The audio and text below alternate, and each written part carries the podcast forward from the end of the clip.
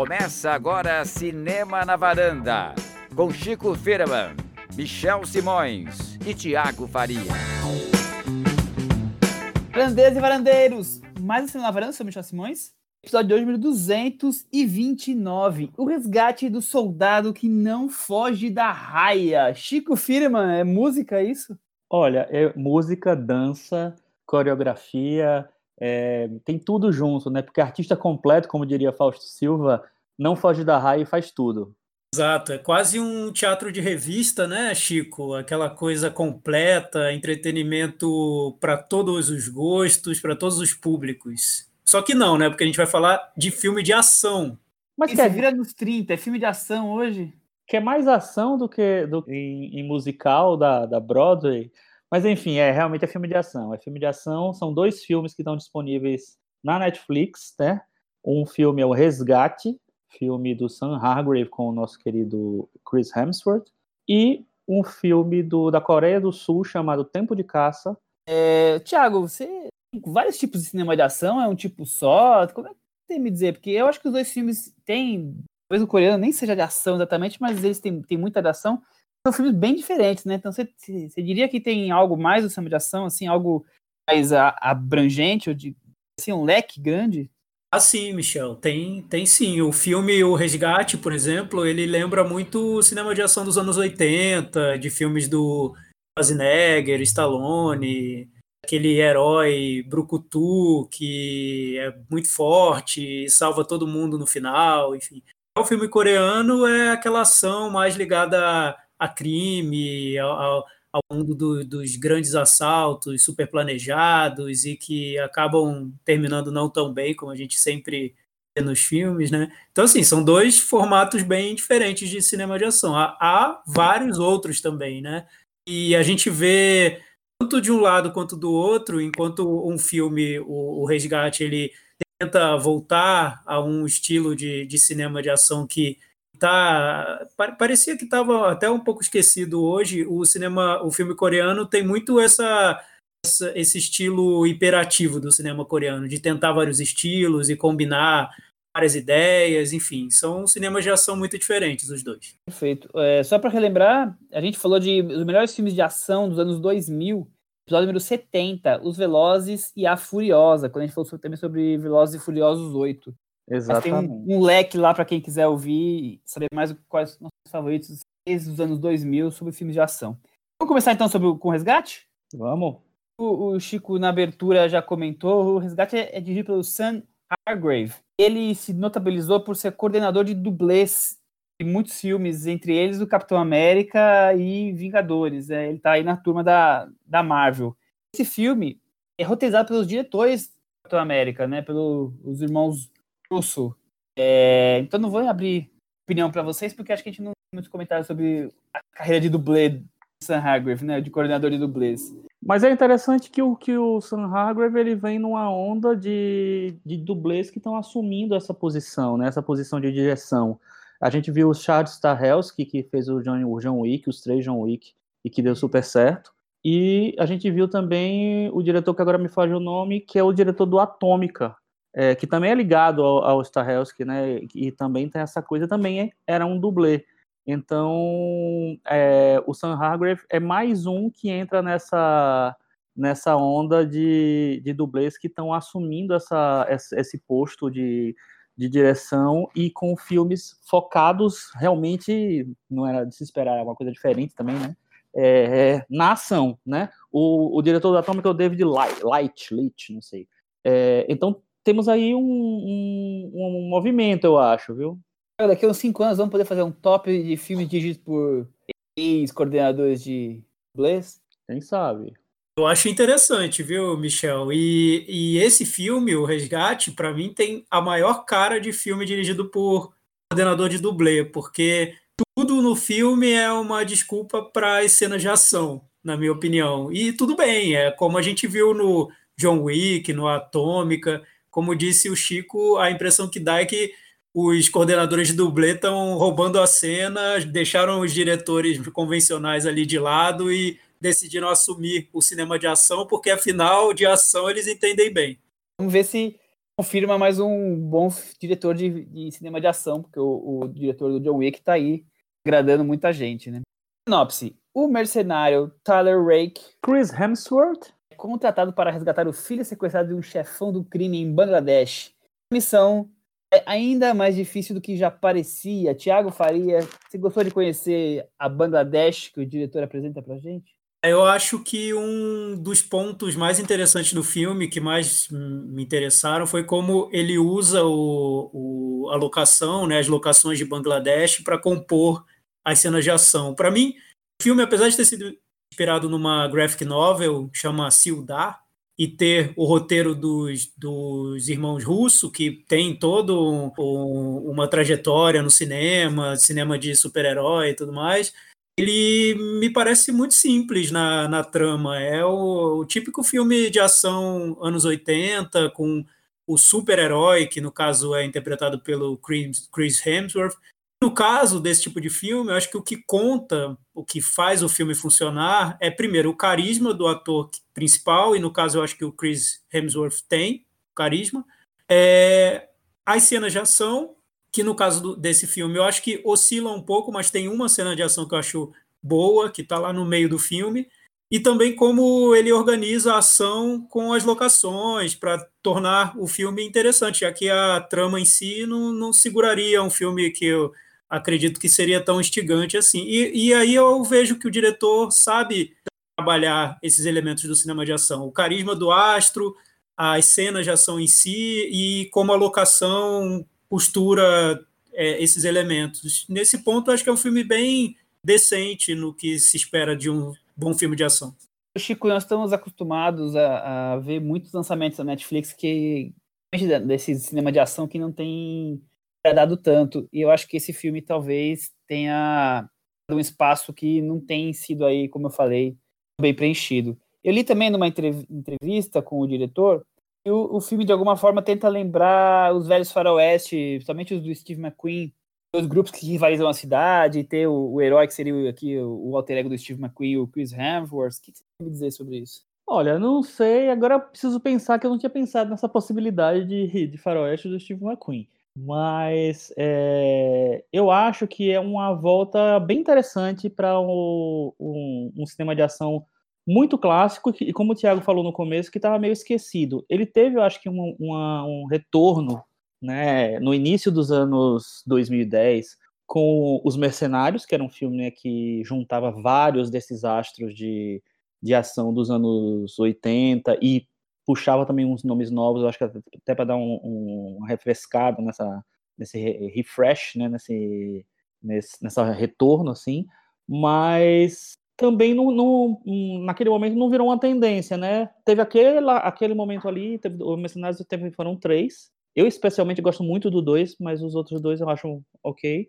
É, e, mas, mas, não emplacou, não virou uma, uma, sequência. O Resgate agora, ele mira muito no, nesse cinema de ação dos anos 80, é, que é uma coisa de ação desenfreada, é, um fiapinho de história, é, o, o, roteiro do Joe Russo, é só o Joe Russo que faz o roteiro, né? O, o ah, desculpa, eu achei tá. que fosse um é, Que o, o, outro produz o filme é, junto com o Joe Russo. E o, o, roteiro do Joe Russo, que eu acho que tem uma experiência também, ele também escreveu os filmes dos Vingadores, eu acho que ele, ele o, esse momento dele lá nos Vingadores foi interessante para entender o que é falar com um público grande, é, pegar as expectativas do público. Então, esse filme de ação, ele abre espaço, esse resgate, ele abre espaço para momentos emocionais também. Então, tem uns momentos em que você humaniza o personagem, o contato dele com o menino. É, eu acho que tem um, um, pacote diferente, diferente por causa disso. Eu acho que tem a, a, o foco na ação totalmente, assim, mas ele tenta uma emoção, inclusive uma emoção bem banal, assim, bem é, trivial, vamos dizer assim, mas é, eu acho que ele mira nisso, que é uma coisa que faz falta, talvez, é, para o espectador se conectar com outros filmes de ação. E eu acho um retorno bem interessante. Eu, eu me surpreendi com o filme. Eu, é o tipo de filme que eu não gosto geralmente, ou que eu não me interesso geralmente, mas ele tem vários, em vários fatores ele me, me pegou um pouco. É, é o, como vocês falaram aí, principalmente o Chico é lembra muito o cinema dos anos 80 e é o tipo de cinema que eu cresci, né, assistindo. Então, quando eu, antes de eu virar cinéfilo, eu assistia os filmes que tinha sempre um herói ação naquela época, anos 80. Então, tô falando de Stallone, tô falando de é, Schwarzenegger, de Duro de Matar, né? Então, cresci assistindo esses filmes. Interessante ele resgatar cinema é, com a tecnologia de hoje, mas linguagem bem ligada àquela época. Eu acho que o filme faz jus a, a muitos pontos aos melhores filmes de ação daquela época, até porque tem cenas de ação que realmente marcantes, né? O plano de sequência de 12 minutos talvez seja o que mais se destaca aí como uma cena muito bem elaborada e, e intrigante, assim, né? Eu fiquei vidrado naquela cena, a perseguição de carros, né? Depois de, para, depois volta a perseguição de carro de novo, quer dizer, é uma, é uma cena bem interessante bem assim. complexa, assim, né? É, é muito tem vários desenhada. aspectos, tem, tem vários, é, ela começa com uma coisa mais interna, depois ela vai para a rua, depois ela tem, envolve carro, então ela, ela vai mudando assim, e é bem interessante a maneira como ele arquiteta esse negócio todo, assim. O clima que ele consegue fazer ali dentro do ambiente que ele está entrando ali no começo dessa cena, né? Eu acho que, que é muito funcional, né? O filme funciona muito bem ali. Quando chega na parte dramática, aí é melhor tá muito, né? Tá ali só para é, fazer assim, uma, uma, costuradinha, mas não tem nada ali, né? É, mas o que eu acho interessante ele ele parar para ter esses momentos dramáticos, porque isso eu acho que tem, é uma tentativa de deixar um filme é, mais, vamos dizer, universal. Porque talvez um filme de ação puro e simples virasse um filme para um público completamente masculino, para um público que gosta só de filme de ação.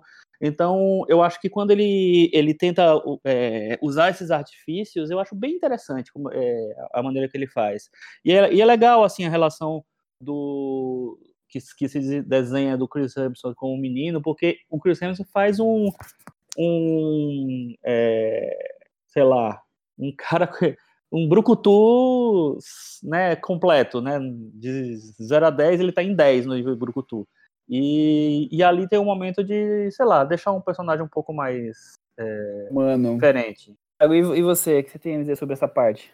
Eu gosto também. Eu, eu acho que não é tão bem desenvolvido quanto, o, a, quanto a parte do cine, de cinema de ação no filme. Principalmente a cena, o plano sequência principal de 12 minutos, que é, é eu gosto dele, eu gosto de ver esse trecho do filme. Eu acho também que tem um problema aí, para mim, é que quando você compara esse plano sequência com o as outras cenas de ação do filme, ele acaba sendo tão melhor, tão mais interessante, que o clímax do filme acaba ficando no meio dele, né? E as outras cenas de ação não têm essa potência toda. Então, eu acho que desequilibra um pouco o filme. Para mim é um pouco estranho, porque você acaba, eu pelo menos acabei comparando as cenas de ação e como essa é um plano sequência, a ideia é criar essa fluidez na, na câmera que entra e sai do carro, dos carros, pela janela, enfim, esse malabarismo todo, a, a, cena de ação seguinte já parece muito convencional, já parece muito simples. Então, eu não sei, eu, eu noto um, um, certo desequilíbrio no filme, tática. Aí eu acho que ele vai no básico do básico, né? Que você vê tanto a relação dele com o menino, que eu gosto, porque eu acho que o menino é também é carismático, também segura bem o personagem, mas está muito claro para onde o filme quer ir, né? O que vai acontecer entre os dois personagens, o que ele quer criar na relação dos dois. Então, parece que o resto do filme é tudo muito jogado, né? Ele pegou ali na cartilha o, o que tinha de mais básico e fez. Então, eu, eu gosto do filme, eu acho que é um bom filme nesse resgate, mas eu acho que é o bom ali na, na média mesmo. Poderia ter sido muito melhor. É, ele. Fala, Chico. Não, é isso, eu, eu, concordo com o Thiago. Quando eu falei de estar aqui a parte dramática, não é que eu acho que é bem desenvolvido, não. Eu acho interessante existir a parte dramática. É, porque eu acho que, sei lá, em, em filmes, por exemplo, como, como Os Mercenários, isso é quase totalmente passado por cima, assim. E reservar um, um momento para isso eu acho que é, que é legal, que é divertido que, que tenha. É, e eu acho também, essa comparação que o Thiago fez da, da cena de, do, do plano de sequência com a, o resto das cenas de ação, eu concordo totalmente. Eu acho que o filme, ele é, ele tem um modelo de filme de ação dos anos 80, é, com aquele tipo de, de ação. Ele tem, para mim, o, o, que, o que me ganha mais no filme é o timing. Eu acho que é um timing muito bom. É um filme que não stop, é um filme que é É, mal comparando, ele lembra a, a velocidade dos filmes do Jaume Collet Serra, sem a, o talento que eu acho que ele tem, é, que eu acho que ele é mais criativo na, na condução dos filmes dele. Collet Serra, é, né? O Collet Serra, isso. Mais criativo. É, e esse filme eu acho que ele tem o, o timing. Eu acho que é um, é um, filme que pega você pelo timing. Só que a, ele é muito convencional nas cenas de ação, a não ser, obviamente, no plano de sequência, que eu acho que tem é, que foi criado para ser realmente a, a grande, obviamente a, a, grande coisa do filme, da mesma maneira que o Atômica tem aquele plano de sequência também que também foi criado para ser o grande momento do filme.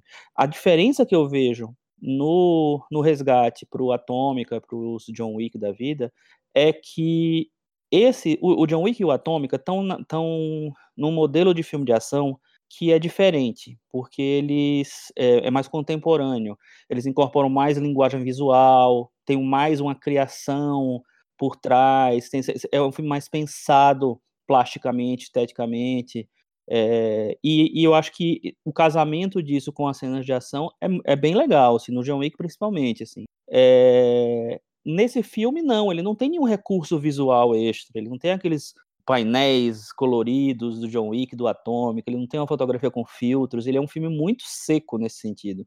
É, eu acho que ele quer fazer um resgate mesmo daquele momento lá dos anos 80, o cinema de ação dos anos 80. É, só que aí ele reserva um, o plano de sequência justamente para você ter uma ligação mais, hum, sei lá, contemporânea, né?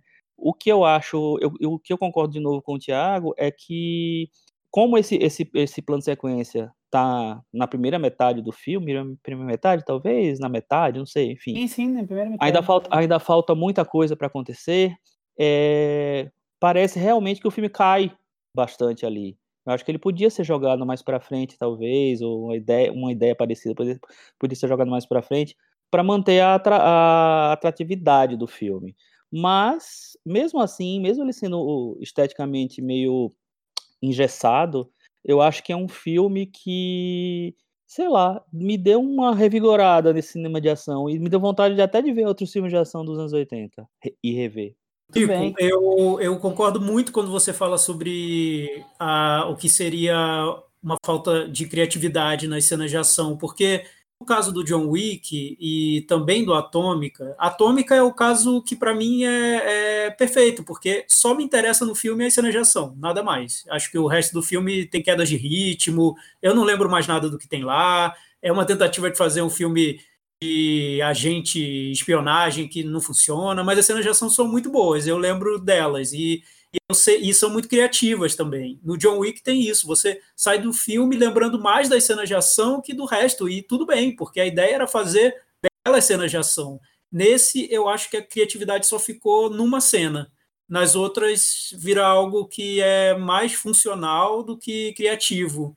E aí me decepciona um pouco ver um dublê, um coordenador de dublê, que parece que está um pouco preso, está tá um pouco engessado mesmo ali naquelas cenas, que não se solta tanto. Talvez no próximo filme ele vá perceber que nesse o que fez sucesso nesse filme foi a grande cena de ação, e nos próximos ele vá se soltar e fazer cinco grandes cenas de ação e não só uma. Tomara. É, porque é, é, ele acaba não só. E aí também questão do roteiro, não só ficando mais funcional o resto do filme, né? Até porque o, o clímax realmente está nessa cena. É, o filme tenta, ele abre com uma cena na ponte que, que depois você descobre os detalhes, mas é uma cena assim de filme de ação que você já viu mil vezes, aquela, aquela sequência toda. Eu acho que também todos os personagens ali periféricos, eles também não colaboram, porque todas traminhas bem clichês, né? Desde a, a atriz é, do Oriente Médio, a que eu esqueci o nome dela agora. A Golfiste Farahani. Toda a participação dela, a participação daquele personagem que do Stranger Things também é bem clichê. Então, quer dizer, o filme ele vai criando as suas cenas e os seus personagens periféricos, é tudo muito funcional, muito básico, né? Fica muito aquém do que ele já apresentou ali naquele, naquela parte mais eletrizante. Não que seja, assim, ruim, é apenas ele vai meio que como se fosse completar ali aquele. Eu tenho que pintar o um quadro, eu caprichei aqui, fiz uma coisa super legal numa parte, o resto eu tenho que alguma coisa para não ficar em branco. E aí ele vai preenchendo isso daqui, né? Então, é, eu, linhas, acontecimentos, mas nada que seja tão marcante quanto foi aquele começo. É, o, o, que, eu, o que eu fico meio, meio é, pensando é se não existisse, existisse a cena de ação, a gente estaria falando desse filme, ele estaria tá sendo tão comentado assim, a cena, o plano de sequência? Se não tivesse não. esse plano de sequência? Porque eu não sei, porque eu acho que, que o filme serviu para despertar uma nostalgia. Eu vejo muita gente falando bem do filme, eu acho, eu acho que o filme foi bem recebido, assim. É, não, não, não com exagero, eu não sei se está exagerada a recepção, mas eu, eu percebo uma, que as pessoas gostaram do filme e sentiam falta desse tipo de filme. É, então eu acho que existe um, um, um, componente nostálgico que necessariamente não tem a ver com a cena de ação, o plano de sequência. É, eu acho que o plano de sequência ele já tenta pegar um outro público. Eu acho que é, unir as duas coisas, se ele tivesse realmente mais cenas de ação desse, desse formato, talvez ele unisse mais ainda esses dois públicos.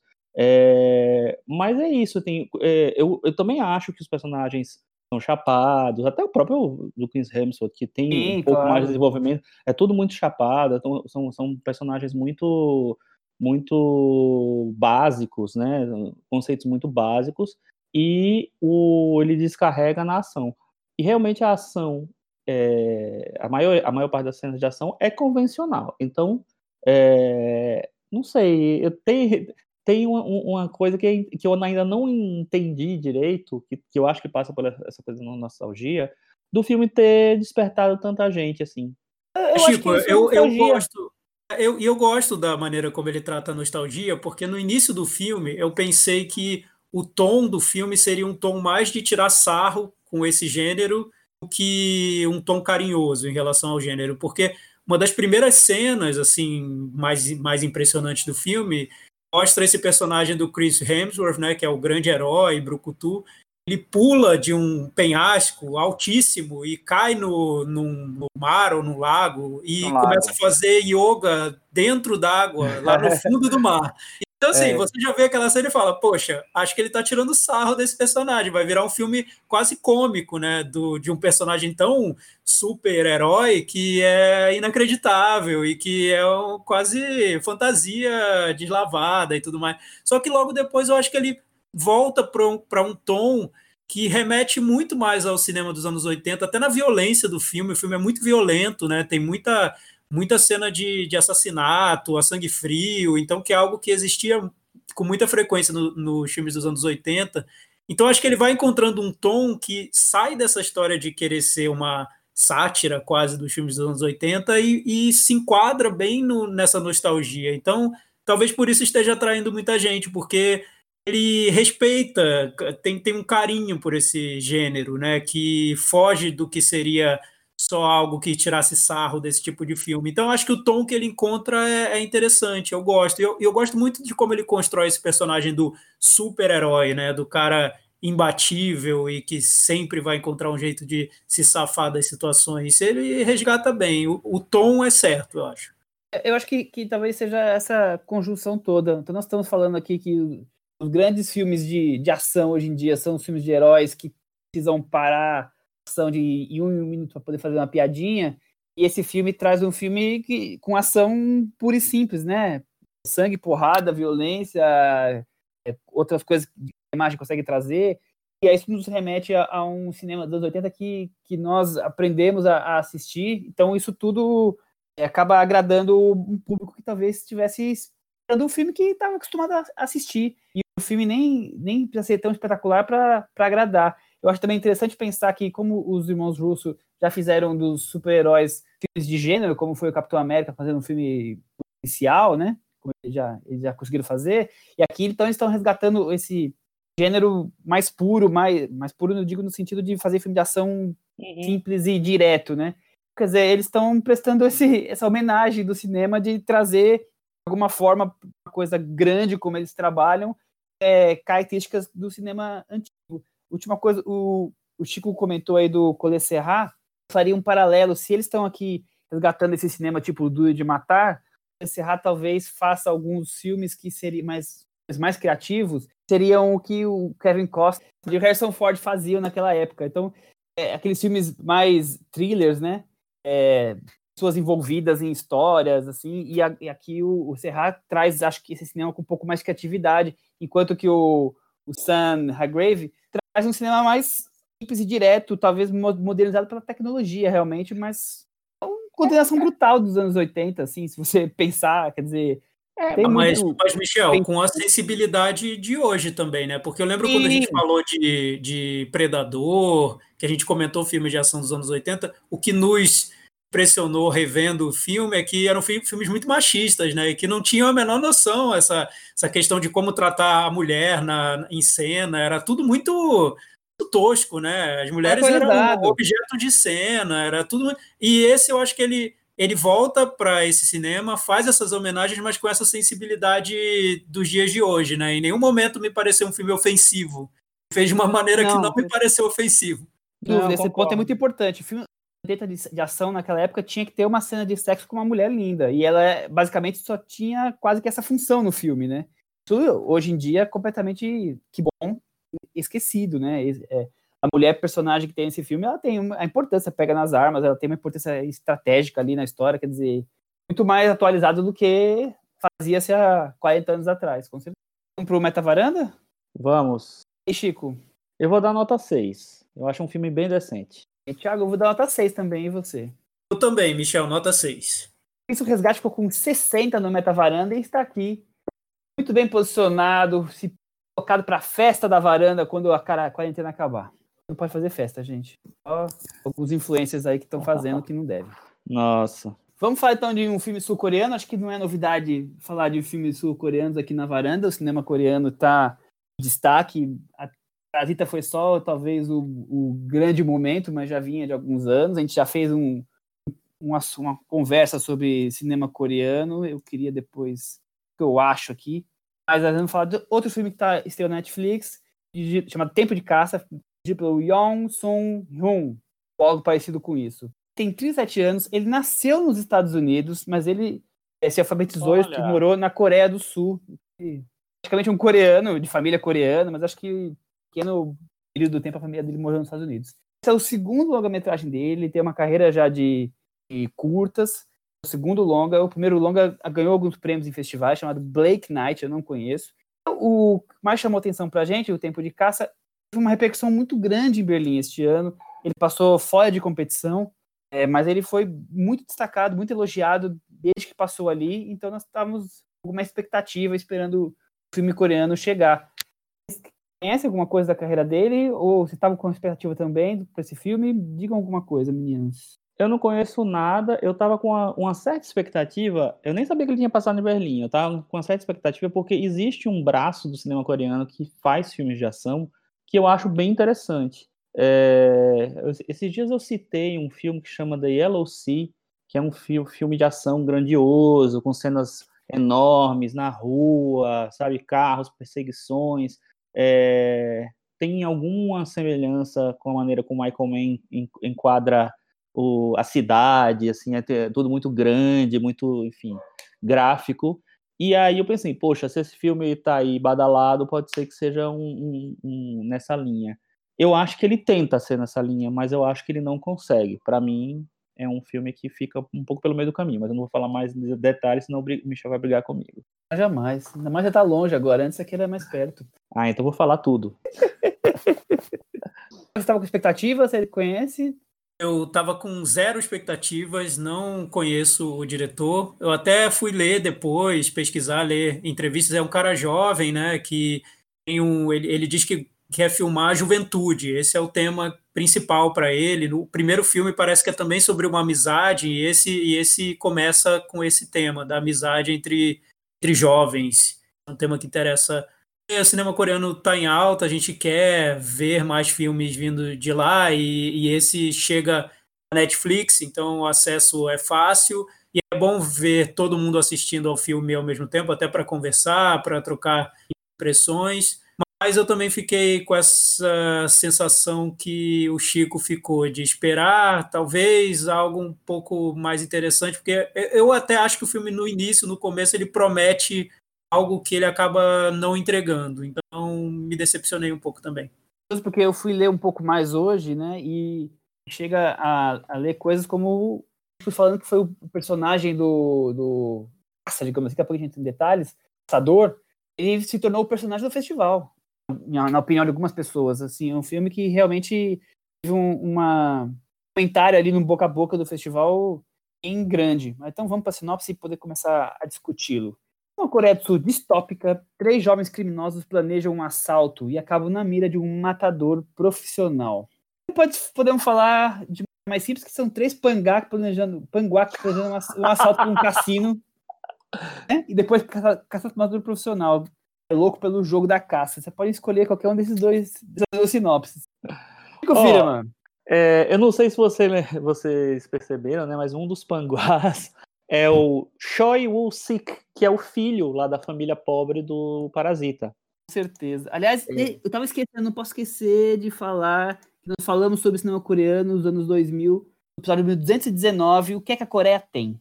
Isso. É... E é interessante. Parasita. Exatamente, ele fez o Parasita e ele fez também Invasão Zumbi. Ele é, um, ele é o o jogador de beisebol que tem um, um papel mais destacado. É, e eu achei interessante ele tá meio na onda e tá fazendo esse tipo de filme também.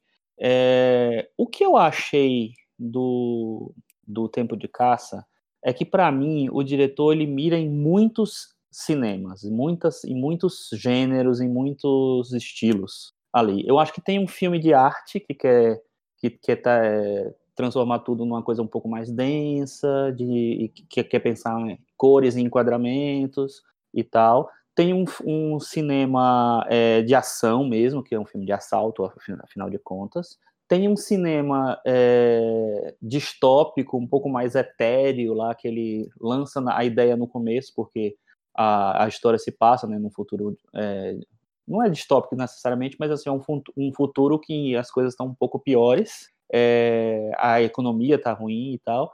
E como o Thiago falou, é, ele pega isso e joga isso muito fora, rapidamente, né? É, a gente até esquece que você está no futuro aí, um, um futuro, é, por exemplo, provável, presente. Mas que esse futuro é amanhã, né? Ou no Brasil é, seja hoje. Exatamente, assim.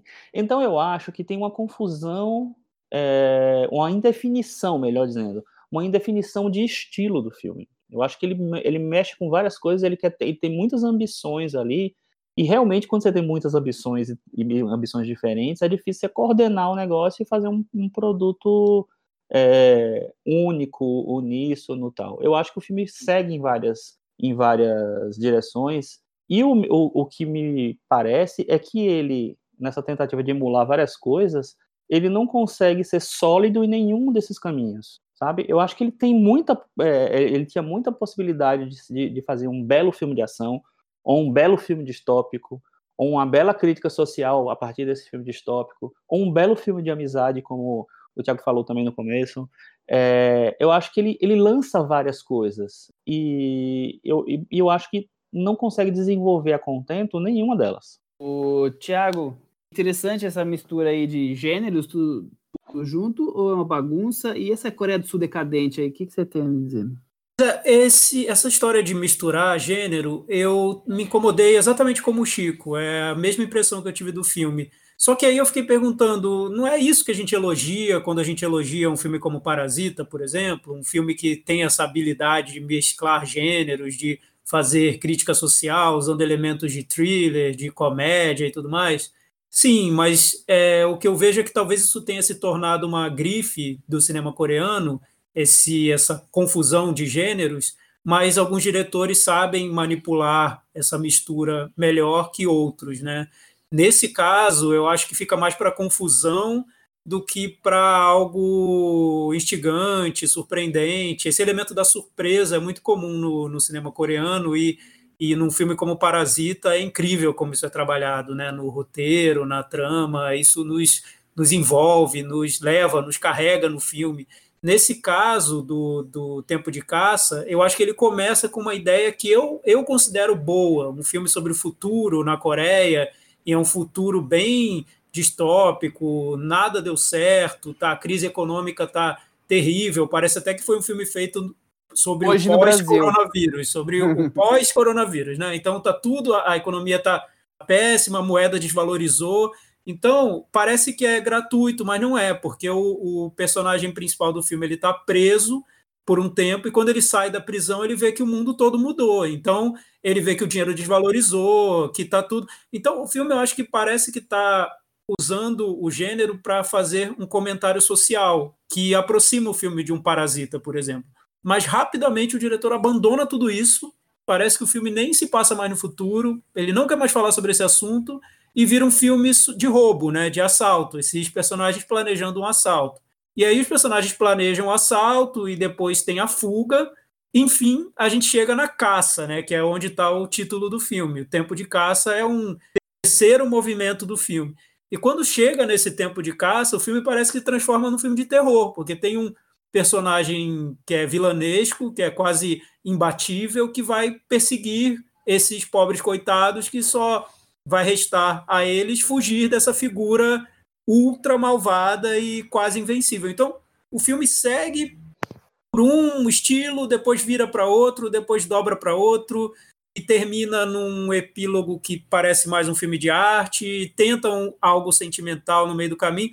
Então, é essa mistura de gêneros que a gente espera do cinema coreano, só que, para mim, bem descalibrado, bem errado. Não, não, não funciona, na minha opinião. É, é muito isso, né? Porque primeiro me chama a atenção, é, além de ter todos esses gêneros, como o Thiago aí de, é, definiu perfeitamente, muito marcado isso no filme, né? Então a gente falou aí do Parasita, a gente falou de Invasão Zumbi, que tem uma mistura de filme de ação, de zumbi, um momento de melodrama, mas as coisas vão se encaixando, né? O, o a história vai acontecendo e, e, esses momentos acontecem. O filme me parece tudo tão planejado, então agora eu vou trazer a questão da Coreia do Sul decadente, olha só, moeda, tudo ficou pobre, os bairros estão aqui abandonados. Acabou essa parte? Apresentei? Tá bom. Então vamos tratar de um filme de assalto. Depois nós vamos tratar desse thriller aí, esse, esse vilão aí imbatível, sabe? Acho que tantos filmes assim com começo, meio e fim encaixados que a coisa meio não natural, essa passagem de bastão não funciona muito bem.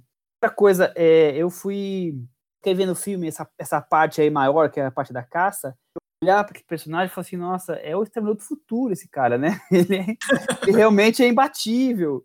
E fui ler entrevistas com o diretor, ele realmente acha que ele fez o Exterminador do Futuro com o Tubarão. Essa foi a inspiração dele. Que maravilha! Quis, pegar o monstro, tubarão aterrorizante e juntar com a coisa do Exterminador do Futuro, que para mim ali tá claríssimo. Então, ele realmente foi ali bebê de, do cinema americano.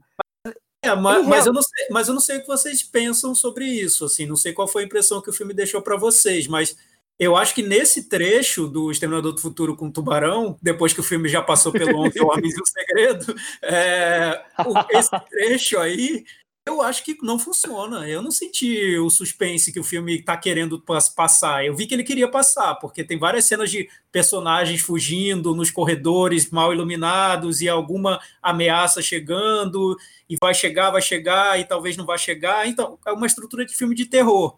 Mas para mim não funcionou. Eu acho que ele não soube trabalhar muito bem o gênero. Nem como exercício de gênero, eu acho que o filme deu certo aí. Você sabe eu... que eu concordo plenamente com o Thiago. Eu acho que ele que não funciona. Na verdade, o filme não funciona quase o, o tempo todo para mim. Eu não acho que ele é ruim em nenhum momento. Eu não acho que é um filme ruim. Eu, mas, eu, mas eu acho que ele fica sempre pelo meio do caminho. O único momento em que o filme me empolga um pouco mais, que me interessa um pouco mais, é, é justamente no pós-assalto, quando os personagens, que são, sei lá, jovens e tal, eles começam a sentir o peso do que eles fizeram. E aquilo ali, eu vou assim, ah, o negócio agora vai, vai me pegar, vai me empolgar, porque até ali já tem uns 40 minutos que estavam acontecendo várias coisas e que as coisas não. não que, e que eu achei tudo muito genérico. E, e, é basicamente isso que eu acho do filme. Eu acho que ele mira em várias coisas e em todas ele consegue ser genérico, entendeu? É... Então, eu, eu acho assim, interessante como o filme começa se preocupado em desenvolver aqueles personagens e não só o contexto onde eles estão vivendo, que a gente falou bastante aí da questão da distopia financeira da Coreia, mas que ele se preocupa com desenvolver os personagens, desenvolver a relação entre eles, as questões familiares que eles têm, por mais que os personagens dos pais, dos parentes nem apareçam, mas que eles estão ali, são é, um, um, peso nas costas de cada um daqueles personagens, até motivando o, o, assalto. Eu acho interessante como ele consegue construir ali, na cena do assalto e na cena depois da garagem, eu gosto do filme até ali, é, momentos mais eletrizantes, digamos assim, ou, ou funciona, para mim funcionam. Depois, gente, é, é como se ele fosse construir onde os fracos não têm vez. Um personagem que ele talvez imagine que ele está construindo um novo personagem carismático como é aquele, mas nem de longe passa, nem, nem bate nem na canela do, daquele personagem e daquele filme. É estranho apresentar esse personagem muito depois no filme, né? Parece que ele cai do céu mesmo, né? Não tem um, uma construção do que seria esse personagem. Eu, eu sinto como se fosse se eu estivesse vendo dois filmes. Um filme acabou e agora começa outro filme que, que não tem conexão. Aquele filme foi abandonado e aí começou um outro. O que é pior de tudo ainda, Thiago, é, é você conhecer aqueles, aqueles jovens, saber o quanto eles são apenas estão é, querendo conseguir um trampolim ganhar grana, digamos assim, mas eles não são mafiosos, super é, clientes no, na questão da ação. Você coloca um cara que vai que é esse matador profissional com todo o conhecimento, com toda a técnica, sabe? ficar uma hora, uma hora e pouco do filme é, fazendo uma caçada que, tipo, não existe essa caçada. Concordo com você, é, Michel. É, tão falso aquilo, é tão inverossímil, e a, eles vão escapando e continua a perseguição, que aquilo ali nada me, me seduz a, um, a ter credibilidade naquilo. Então, é, é, é como, conexo. É como se me, jogar, me colocasse para jogar bola com o Romário, entendeu? Durante, durante, é, durante 45 minutos, um tempo inteiro, o Romário não tá conseguindo fazer gol em mim. Não tá, eu não tô deixando o Romário. Como é que pode? Não tem sentido isso. Não faz é, sentido. E, e, e, não sei, eu, é, parece que o filme trai, pelo menos para mim, parecia que, parecia que ele tava traindo o que ele construiu, porque ele cria aqueles personagens, você se envolve, pelo menos eu me envolvi no início do filme com eles tem um roubo ali planejado por aqueles personagens, você vê depois eles lidando com as consequências, como o Chico apontou. Eu, eu gosto também desse, dessa, desse trecho do filme. Aí você descobre que os personagens só existem para serem caçados por um outro personagem, né? Então traiu o que o filme estava me entregando. É só isso, só criou aqueles personagens para isso, é, não tinha é. mais nada, nenhuma intenção. Justamente. Jogos Vorazes, né? Um The Hunt que está agora na moda também do Crazy Noble. Quer dizer, para mim não faz o menor sentido o, o, o filme existir quando nós tivemos o primeiro. Então já não tivesse o primeiro, né? Quer dizer, mostra um cara sádico caçando, quer dizer, não, não... E eu acho uma pena, porque é um, filme que, é um filme que você vê que, que, que ele tem um certo domínio de, de, de câmera, Sim. de fotografia, ele é bem feito, assim, pro, em, em, termos de produção. É um assim, filme bem fotografado, bem editado, é, é um, você vê uma qualidade ali. E, só, que, só que, assim, em nenhum momento o filme passa dessa coisa técnica. Então, ele tecnicamente é ok. E aí? E o que é que vem? Aí você compara ele, por exemplo, com O Resgate, é, que é um filme completamente muito menos ambicioso é, e, e que é, vai muito mais direto ao ponto, com, com, com cenas muito mais básicas, apesar do plano de sequência, tem, tem cenas muito mais básicas, tem um, um conceito muito mais básico, é, é, um filme muito mais eficiente, não tem nem comparação. Mais sabe? simples, mais eficiente, né? Totalmente. Exato, é. É que você falou, tem uma questão estética muito preocupada. Mesmo nessa segunda parte aqui que a gente está criticando mais, uhum. é, tem cenas bonitas, tem, tem uma cena de que eles estão ali num tiroteio entre os carros, uma cena até que lenta, pega a câmera, para, ele abre o plano, ele fecha, ele faz um, sei lá, um plano contra plano entre os tiroteios, quer dizer, ele, ele brinca com elementos cinematográficos ali, não é um, um, cinema simplório. É, eu acho, eu acho que, que o problema usa, maior... Usa elementos que... para narrativa, né? É, eu acho que o problema maior que, do, do filme é, é, é que o roteiro é muito complexo, complicado, assim, complicado no sentido, assim, mal feito mesmo, eu acho, e que isso reverbera no filme inteiro, né? Em, tu, em tudo do filme. Então eu não acho que o filme funcione porque você tem um negócio que é meio mal contado, sabe? Eu acho um, um filme que ele prometia bastante, mas ele não, não entrega. Ele uma entrevista, você sabe de onde ele tirou a ideia desse, desse filme? Ah. Só, só o plotzinho, assim, sabe? Ele disse que foi de, de Memórias de Viagem, que ele foi inspirado em Memórias de Viagem, ele se lembra do choque que ele teve quando ele esteve em algum país da América do Sul e descobriu a, in, a hiperinflação comprando um refrigerante numa história, numa loja. Um, Ah, um golpe gente- duro para nós, né? A gente A conhece gente já bem viu esse, esse futuro distópico, né? É nosso Nossa passado, nosso Senhora. presente. nosso- É nosso presente distópico. Que coisa beleza. Que beleza. Acho que a gente pode ir pra varanda. É, não, só mais uma coisa. É, eu acho que o filme tem um, tem um, um, um para mim um outro problema é o seguinte, assim, é, tem dois finais para O começar. epílogo eu queria esquecer. que O final, o final final, eu acho que, que o problema desse final final é que assim é um Deus ex machina, né? Que é aquela que é aquela coisa de vem uma tá acontecendo um negócio bizarro, aí vem uma, uma intervenção divina para basicamente e muda todo todo o final. E aí depois vai para aquele epílogo que, e, sinceramente, a única intenção, a única intenção que eu vejo ali do diretor é de deixar um negócio ainda mais grandioso do que ele já acha que deixou. Então, ele quer fazer uma coisa mais heróica, quer, quer, quer uma postura mais, sei lá, e, e ainda abre uma brecha perigosíssima para um segundo filme, né? Abriu mesmo. Eu, eu prefiro não comentar o epílogo. Vou ficar sem esse. Mas tá Thiago? Olha, eu vou dar nota 4. Você é um pouco mais bonzinho, Chico, vou dar nota 5. Você. Olha, eu falei tão mal do filme, mas eu vou dar nota 5 também. Isso, o tempo de caça ficou com 47. Ele não conseguiu se pendurar, ele caiu varanda abaixo. Entre Covid-19 e caçador atrás dele. Uma pena, mas não agradou, Ah, que não pena. agradou a varanda como agradou Berlim, viu? É. Próximo corte. Eu ainda tô querendo ver esse filme sobre os amigos no, na Coreia do futuro distópico que parou na metade, travou na minha Netflix e depois entrou um outro filme muito ruim. Eu não, eu não quero ver mais filme nenhum. Eu também tô interessado nesse filme que o Thiago levantou aí. Eu quero ver a continuação.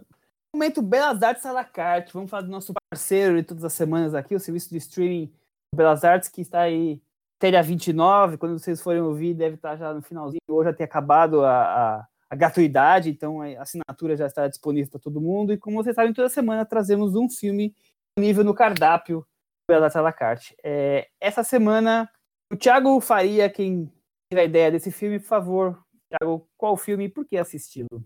O filme que eu escolhi para essa semana e vocês toparam trazer é uma comédia, porque a gente estava querendo trazer filmes mais leves para o momento Belas Artes, à la carte.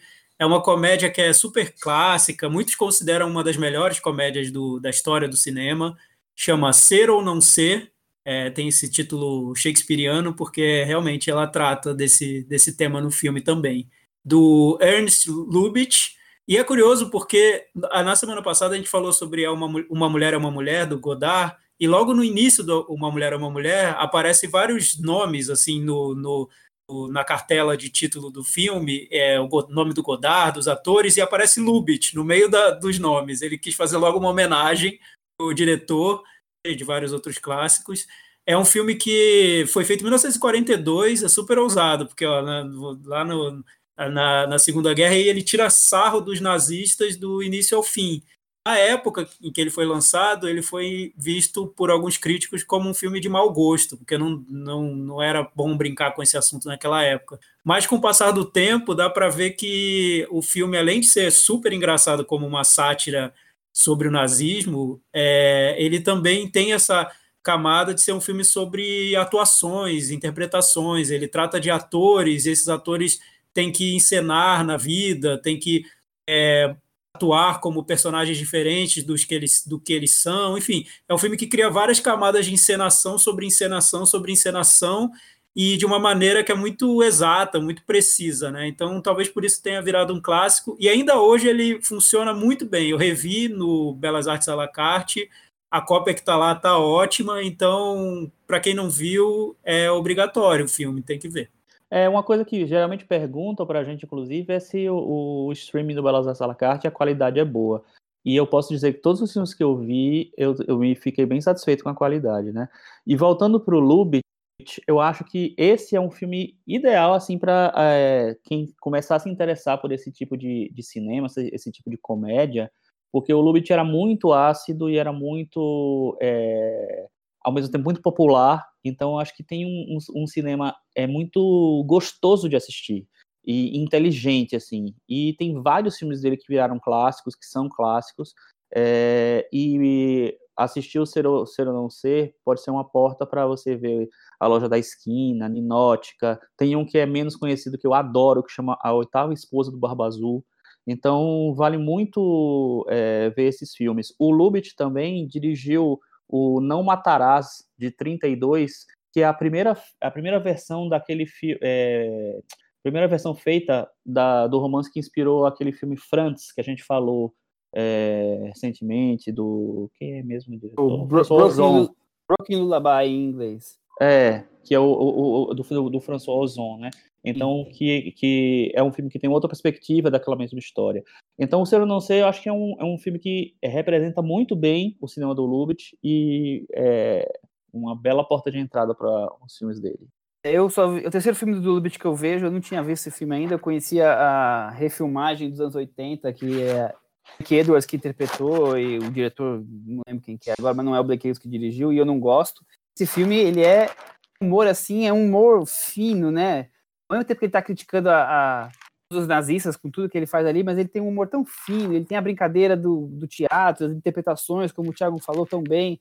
É um, é um filme delicioso, passa assim rapidamente. É um filme que você vai ficar dando gargalhada uma atrás da outra, mas tem um, aquele humor que vai te agradando o filme inteiro, e fora aqueles belos momentos de risada, mas é um momento que vai, vai te prendendo, assim, a, é, de assistir. Vale realmente muito a pena o cinema todo do Liberty que eu conheço, dos três filmes, eu vi o, o Não Amarasco falou, eu adoro o Ninótica, até a Greta Garbo, como eu gosto tanto dela. Filmes que valem muito a pena, muito vale a pena conhecer e não ser é uma ótima porta de entrada. Vou aproveitar e ir pro puxadinho da varanda, já que estamos falando de coisa boa, de recomendações, de... Você tem alguma coisa para destacar pra gente hoje? Sim, Michel, eu também tô num caso sério com o MUBI. Eu tô gostando ah. muito do, do, serviço do MUBI. Eu, te, eu, eu assinei, lá vendo tudo que eles têm, a curadoria que eles fazem, eu acho que é sempre curioso. Claro, não acertam sempre, na minha opinião, mas sempre tem, tem boas ideias, tem filmes que, que me surpreendem. É, e tem uma sessão específica que eles estão fazendo agora, nessa, nessa leva mais recente, que eles apelidaram de Fracassos Perfeitos, que é sobre filmes que não foram muito bem recebidos pela crítica, mas que agora eles trazem esses filmes de volta, apresentam e tentam colocar esses filmes no, no lugar que eles acham que esses filmes merecem estar. E é bem curioso, porque realmente são filmes que não foram tão bem aceitos e que até hoje dividem muito, até quem gosta de cinema. E vale muito ver, ou descobrir, ou rever, porque realmente são filmes imperfeitos, mas que são muito interessantes, né? O primeiro que eles, que eles soltaram foi, foi o logo para começar, logo chutando a porta, foi o Southland Tales do diretor do Donnie Darko, que é um filme que até o, o muitos fãs do Donnie Darko viram aquilo e não, até hoje não entendem o que, que o filme significa. Eu gostei do é, viram aquilo. É, aquele negócio. Eu, eu, lembro de quando o filme estreou no Festival de Cannes, que foi um choque, né? Muita gente esperando o filme novo do diretor do Donnie Darko, e é, um, é uma zona o filme, né? O, e um filme que eu revi agora, que eu gostei muito de ter revisto, porque da primeira vez que eu vi, eu não sei se eu vi com, com pouca atenção, e não, não gostei muito do filme, enfim. É, é o filme Movimentos Noturnos, da Kelly Richards, e foi muito criticado porque o personagem principal é interpretado pelo Jesse Eisenberg. Muita gente tem, tem problemas com o ator e acha que ele não convence muito no personagem. E ela colocou o Jesse para interpretar um personagem que é um cara, um ativista ambiental que vive no campo, numa família bem hippie. Então, assim, não, não combina muito com o Jesse Eisenberg, o personagem, realmente não combina. Revendo o filme, eu achei tão interessante como ela constrói um thriller que parece que quer fazer tudo errado, quer ser um thriller quase silencioso, que, que não entrega o suspense que a gente está esperando do filme.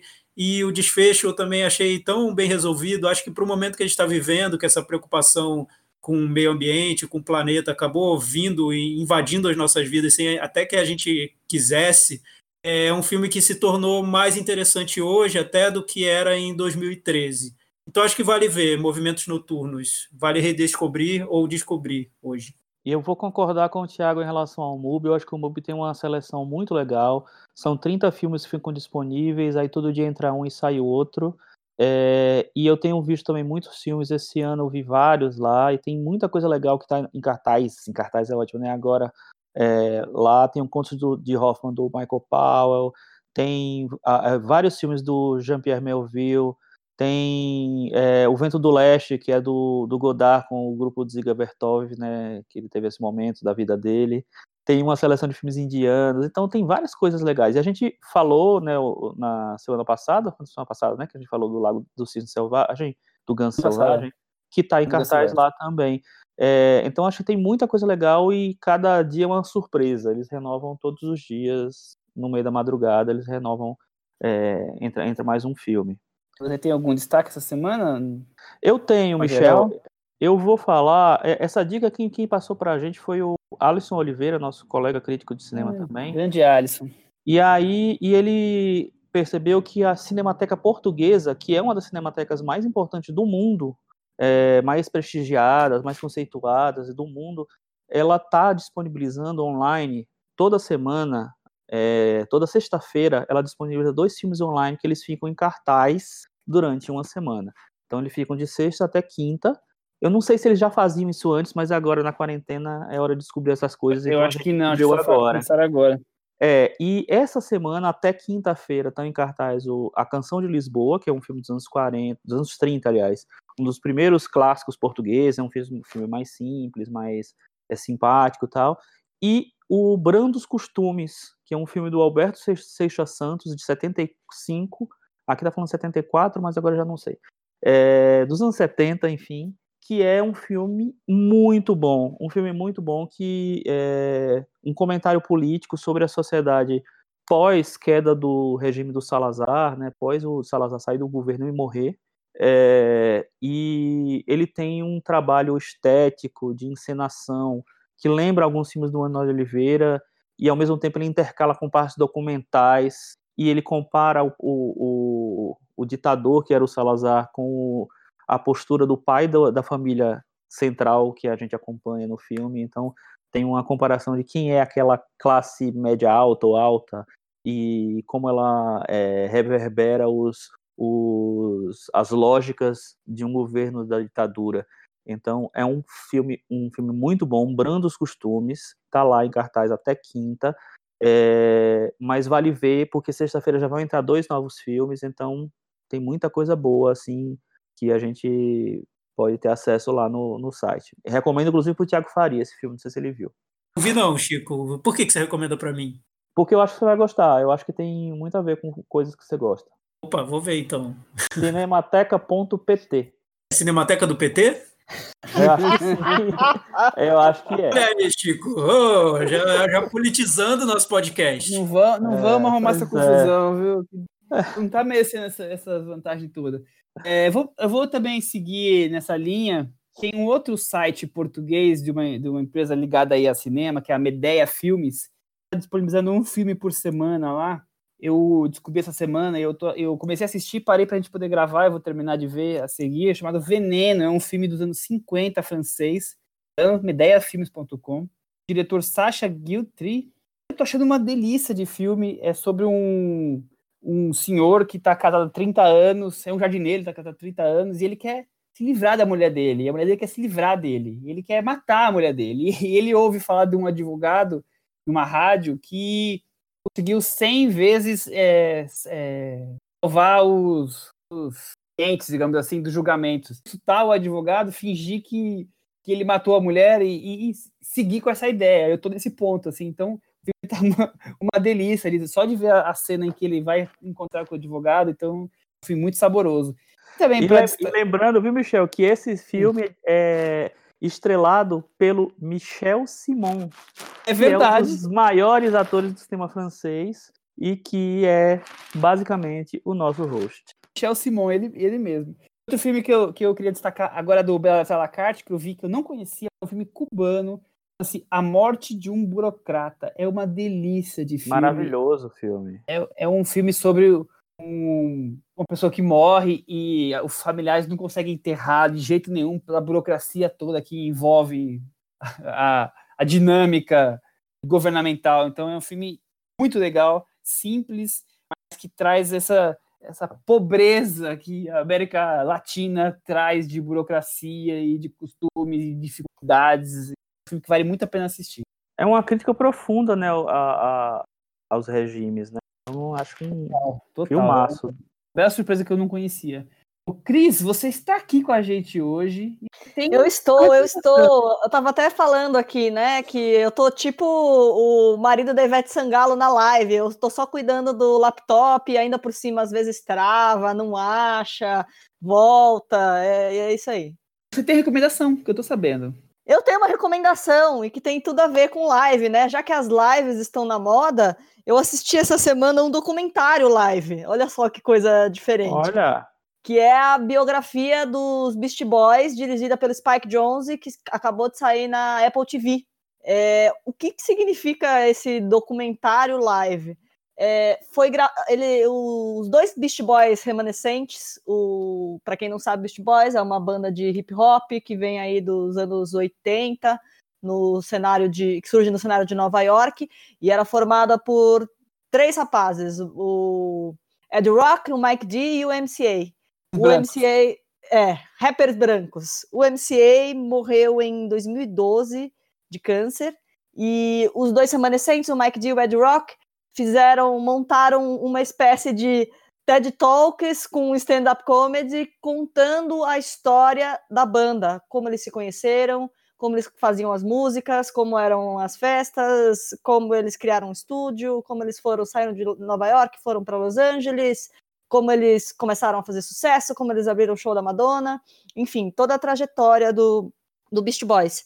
E a partir daí que se realiza o tal de documentário live. Então, é a, é a filmagem desse, dessa peça, né, desse, dessa espécie de stand-up, desse TED Talks dele, deles, é, mas editada, assim, com, com resgate de imagens, com resgate de foto, com, com, com uma finalização, com um acabamento para dar uma linha de documentário. Então, é muito interessante. Eles mesmos narrando a própria história da banda. E, assim, é, eu nem sou tão fã do Beast Boys. Eu gostava, sempre gostei, mas nem é o meu estilo de música favorito. Mas para quem gostava de. tem esse saudosismo de MTV, dos videoclipes nonsenses da MTV dos anos 90, é muito saboroso, porque eles são responsáveis por alguns dos clipes mais nonsense, mais criativos, como por exemplo o Sabotage, que foi dirigido pelo Spike Jonze, e tantos outros que o próprio MCA dirigia. Para quem não tem esse saudosismo, talvez não funcione tão bem o filme, é, o documentário. E para mim o que ficou mais interessante é como, como eles conseguem em algum momento ter essa sensibilidade de falar do relacionamento pessoal da banda mesmo, não só do sucesso e, e, das coisas que eles foram desenvolvendo, do trabalho artístico, mas também da relação que eles tinham com o MCA, que é o Adam Yauch, que morreu em 2012. Então, achei bem interessante pelo formato e, e pelo saudosismo. Ótima dica, Cris. É, é, é, bem legal o filme mesmo. Eu que conhecia muito a história da banda, conhecia só os grandes, os grandes hits ali, achei bem legal é, o, o live documentary como eles criaram ali. É, é divertido, tem muitas imagens, tem em fotos, então é enriquecedor ali. E eu vou dar um spoiler bem grande. Na hora que tá subindo o letreiro dos créditos, passa um clipe na íntegra. E não é o Sabotagem, é o meu clipe favorito. Então vocês fiquem até o fim para assistir. Olha. Isso aí. Que momento então, Chico? Cantinho do ouvinte. Tiago Faria. Vamos ao cantinho do ouvinte, então. Semana passada falamos sobre Sérgio, o filme com Wagner Moura, que caiu da varanda, né? E parece que caiu da varanda dos nossos ouvintes também. Gabriel, ele falou o seguinte: não sei vocês, mas senti vergonha alheia pelo Wagner Moura. Acho que por ser brasileiro, esperamos que o ator esteja excelente no filme, mas a meu ver foi uma performance desastrosa. Aí ele faz uma pergunta para a gente. Nessa toada, queria saber de vocês qual ator ou atriz brasileiro vocês acham que poderia encontrar espaço no alto escalão de Hollywood. Consigo ver o casal Lázaro Ramos e Thaís Araújo explodindo lá fora. E aí? É. Difícil, viu? Que pergunta capciosa, né? Eu, eu não só, eu, eu sinceramente não sei se o se o Wagner Moura sai tão prejudicado, não. Eu acho que a exposição termina fazendo bem. É, e como é um personagem real, eu acho que dá mais exposição ainda. Não sei, eu Eu só acho que ele não tá bem, mas, enfim. Não, e é um personagem muito muito interessante pro Wagner Moura fazer, né? Tipo, pega bem, vamos dizer assim, né? Sim, com certeza. Mas eu acho que hoje. Fala, Michel. Eu consigo pensar hoje em nomes do cinema brasileiro que pudessem fazer fora. O Rodrigo Santoro tentou, tentou, tentou. O Wagner Moura tá aí também buscando seu espaço. Mas eu não, não consigo imaginar, porque eu acho que alguns dos atores hoje ligados a cinema tem tanta brasilidade, assim, uma coisa tão nossa, que eu não consigo ver eles sendo personagens mais universais, mais, mais internacionais. O Wagner Moura, sim, seria, acho que a, a minha aposta mais clara de alguém que eu acharia que poderia conquistar seu espaço. Seria um filme perfeito para ele, né? Um, uma pessoa tão importante brasileira, quer dizer, é que o filme, como a gente já falou semana passada, não acabou não, não cumprindo a esperava, mas era um exercício ótimo para ele é, ficar mais conhecido ali e catapultar uma carreira, né? É, o que eu vi na, nessa divulgação do Sérgio é alguns depoimentos assim da tentativa do Wagner Moura tal de fugir do personagem latino óbvio, tipo do amigo espanholito do personagem principal. Essa é a tentativa dele ao tentar entrar nesse mercado. Então, isso deve ser bem difícil, porque eu tô achando, eu acho que as produções querem só aquele amigo espanholito, né? O Diego Luna dançando lambada, assim. Então. Então, e o Wagner Moura, eu lembro quando ele começou a carreira internacional dele, ele já tinha esse discurso, ele falava que queria fazer projetos bem pessoais, que fugissem do clichê do latino em Hollywood. O que eu vejo é que ele conseguiu, né? Ele escolheu projetos que, que ele gosta, que ele que dá, dá para ver que ele defende a ideia, mas não sei se ele teve azar de se envolver com projetos que acabaram não dando certo, é, ou se nessa de ter totalmente o controle do, dos personagens, dos papéis, talvez tenha faltado alguém que tenha visto papéis bons que coubessem a ele, que talvez ele não identificasse como bons papéis, não sei. Talvez o controle excessivo não seja simplesmente positivo, né? Pode ter algo negativo. Você fica cego em relação a possibilidades que podem se abrir para você sei. É, eu não sei. Eu, eu acho assim que o, que o Wagner Moura, eu acho que é um ator que deu conseguiu fazer várias coisas muito legais no cinema brasileiro e na TV também. Eu acho que ele é um ator diferenciado de TV também. É, só que tem um pouco de dificuldade realmente essa transição, né, para um, um, cinema internacional, assim, para um, uma produção cinematográfica internacional. A gente na nossa história, assim, a gente teve quem? Carmen Miranda e Sônia Braga, talvez? Eu acho que só. Carmen Miranda fazendo o estereótipo dos estereótipos e a Sônia Braga, quer queira, quer não, também, né? Fazendo a latina sempre, aquela, aquela coisa. Mas como fugir disso também, se você é latino? É, não sei, eu acho que poucos atores conseguem fazer isso. Talvez os hispânicos um pouco mais, porque existe uma comunidade muito grande hispânica é, no, no, nos Estados Unidos e no, na indústria americana. Então, aí você vê um, um Gael Garcia conquistando um, um espaço maior, tal, o Antônio Bandeira, você fez muita coisa nos Estados Unidos, Penélope Cruz, tal, mas é, para um, uma, uma, língua que é pouco falada, como o português, eu acho que isso dificulta um pouco mais a vida dos atores brasileiros. Mais algum comentário? Temos sim, Michel, mais um comentário do Daniel Bandoni que fala o seguinte: Varandeiros, o filme Sérgio é praticamente um convite para sair da Netflix e ir lavar louça. Um filme desinteressante e o desperdício de uma boa história. Saudades do cinema. É, realmente, eu não vi tão, comentários tão. O Sérgio, né? O filme. E, e, eu também tenho visto, e isso é interessante agora que está todo mundo em casa assistindo a televisão, muito um, uma certa onda negativa em relação a essa enxurrada de lançamentos da Netflix. É, vários são filmes que a gente sabe que, que não tem tanta qualidade assim. Então, ao mesmo tempo em que tem gente que consome muito filme, muito produto que é jogado toda semana, principalmente na Netflix, agora eu estou começando a notar uma reação à quantidade de produtos ruins que chegam também. Não sei se isso vai crescer nas próximas semanas, se as pessoas vão começar a querer ver filme mais filme antigo, ver filme que, de, que já, é, já é elogiado, não sei, não sei o que vai acontecer, mas eu estou começando a notar uma certa reação a essa quantidade de filme ruim que é despejado na televisão. É, Muito- e, muito e- bem. e eu acho interessante que a gente tem um serviço como o Look. Eu, eu, pessoalmente, eu não assino o Look, mas eu fui dar uma. Tava dando uma, uma olhada hoje no acervo deles. é, e eles, eles têm um pacote, né, que é o Videoclube, que ele- em que você tem acesso a, sei lá, determinados filmes específicos. É, e dentre esses filmes específicos, tem muitos clássicos, muitos clássicos. Então, é, é, talvez seja o serviço, acho que talvez não, acho que é o serviço onde você mais acha filmes antigos, filmes clássicos, é, e que você termina pagando esse, né, nesse coisa. Então, você, estou vendo aqui alguns, você tem Em Busca do Ouro do Chaplin, você tem é, Vera Cruz, que é um western, você tem A Múmia, você tem a Múmia dos anos 30, né?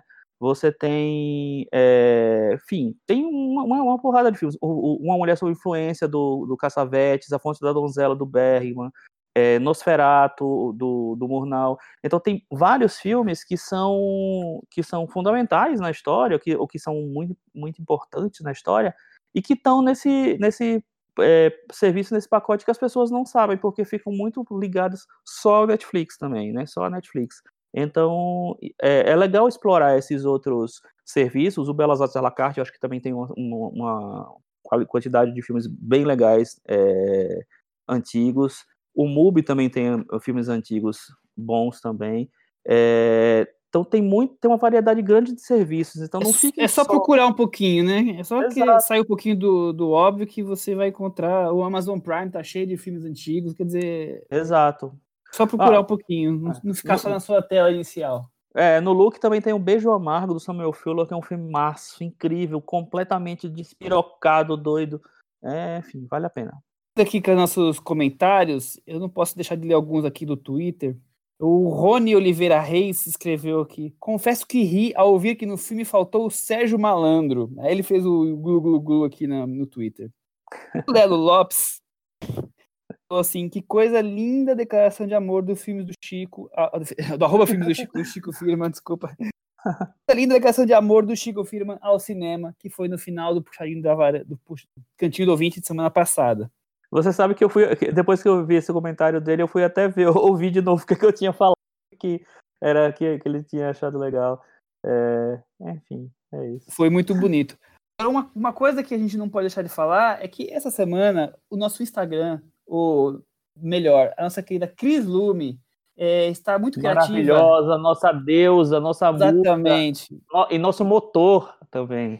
Nosso, nossa, nossa chefe, gênia, ela criou vários templates para animar a quarentena dos cinéfilos, os stories, e todo dia está lançando um. Está dando o que falar. Então, muita gente, além de, de marcar o cinema na varanda e de fazer, responder as batalhas e tudo mais, está ali fazendo alguns comentários. Então, eu queria trazer alguns, como, por exemplo, o nosso amigo. é, aqui eu fiz um print, então eu vou perder o nome dele, mas depois eu trago. Acho que é o Carlos, ele chama. Eu estou julgando absolutamente todos vocês que estão votando no Johnny Depp contra o Tom Hanks nesse joguinho do cinema na varanda. Vocês estão completamente malucos. Esse é um comentário. Outro, é, o Evandro, ele fala assim: tá tendo um desafio no Instagram de batalhas entre diretores, atores, atrizes feitos na varanda, e eu simplesmente gostaria de que todos parassem de marcar, porque aquilo é impossível de fazer. É maldade pura, eu comecei a tentar fazer e quase senti uma dor física enquanto pensava nas escolhas. Então as pessoas, elas realmente estão sofrendo, Cris Lume, com as suas escolhas. Afinal, escolher entre, sei lá, Meryl Streep e Kate Blanchett é impossível. Tem uma escolha para isso. É só, é só um joguinho de quarentena, gente. Também acho, não precisa levar tão a sério, calma. Eu falei esses nomes porque o Anthony Neto falou que escolher entre a Fernanda e a Fernanda Montenegro e Meryl Streep é de lascar. Estão, estão gostando, estão gostando e estão sofrendo dois físicas para fazer esses comentários. Mas esse é de lascar mesmo, né? Para encerrar, teve um, um comentário do Instagram hoje, Cris, que você me passou, da Miriam de Brito. Isso. Escreveu aqui, bom dia. Esse comentário devia ser uma provocação para o Thiago. Diga, Michel. É, bom dia. Tarde para a ira, muito bom. Realmente, o ator principal é espetacular. Quer dizer, um filme espanhol que a gente indicou aqui, que o Thiago está criticando é, na, na, na, todos os filmes espanhóis na internet. Aqui ela gostou de um filme espanhol, tá vendo só? Olha só. Não, tudo bem. Eu acho que você pode gostar dos filmes espanhóis. É que, enfim, eu acho que mais um toda semana, né? E com Eu aquele mesmo formatinho. Só quis te né? perturbar. Eu só quis te Eu, perturbar, eu, já, eu já abandonei, eu não vejo. É o que o, eu fiz um- uma brincadeira no Twitter e teve um, um seguidor que respondeu que é se não for Almodóvar, nem me chame. Aí eu disse pra ele, eu vou mandar isso pro e-mail da Netflix. Se não for Almodóvar, nem me chame. Boa. E ela, ela continua aqui comentando que viu na semana também o Oficial Espião, apesar também do- da polêmica com o Polanski, que ela adorou o filme. que Ela também viu o Retrato de uma Jovem em Chamas, achou muito contido. Quer dizer, agradece pelas dicas e pelo, pelo nosso podcast. Então ela tá seguindo aí o tá disponíveis nos streams. Eu vou deixar uma dica, então. A gente tem lá, tenho- a gente tem salvo os templates. A gente tem lá dois, dois bingos, um bingo do cinema brasileiro e outro bingo do top 25, vamos dizer assim, dos melhores filmes da varanda dos anos 2010. Ah, Muitas pessoas fizeram e algumas falaram assim: ah, é legal, porque aí eu vou marcando o que eu não tiver visto. Então, pelo menos tem alguma coisa útil nessa brincadeira inútil, que é vocês irem marcando e vendo os filmes, né? Tem a felicidade, Cris, a pessoa ficar lembrando dos filmes e tal, quero ver que todos que eu vi e tal. Tem, não, não tem nada errado nessa brincadeira, só tem coisa certa. Tem coisa boa. e, e percebi que temos novos ouvintes aí, então espero que vocês, ou- ouvintes novos, tenham chegado até o fim aqui e tenham gostado do podcast. Vamos encerrar? Alguém tem mais algo para finalizar? Acho que é por aí, né? Até semana que vem. Tchau. Tchau.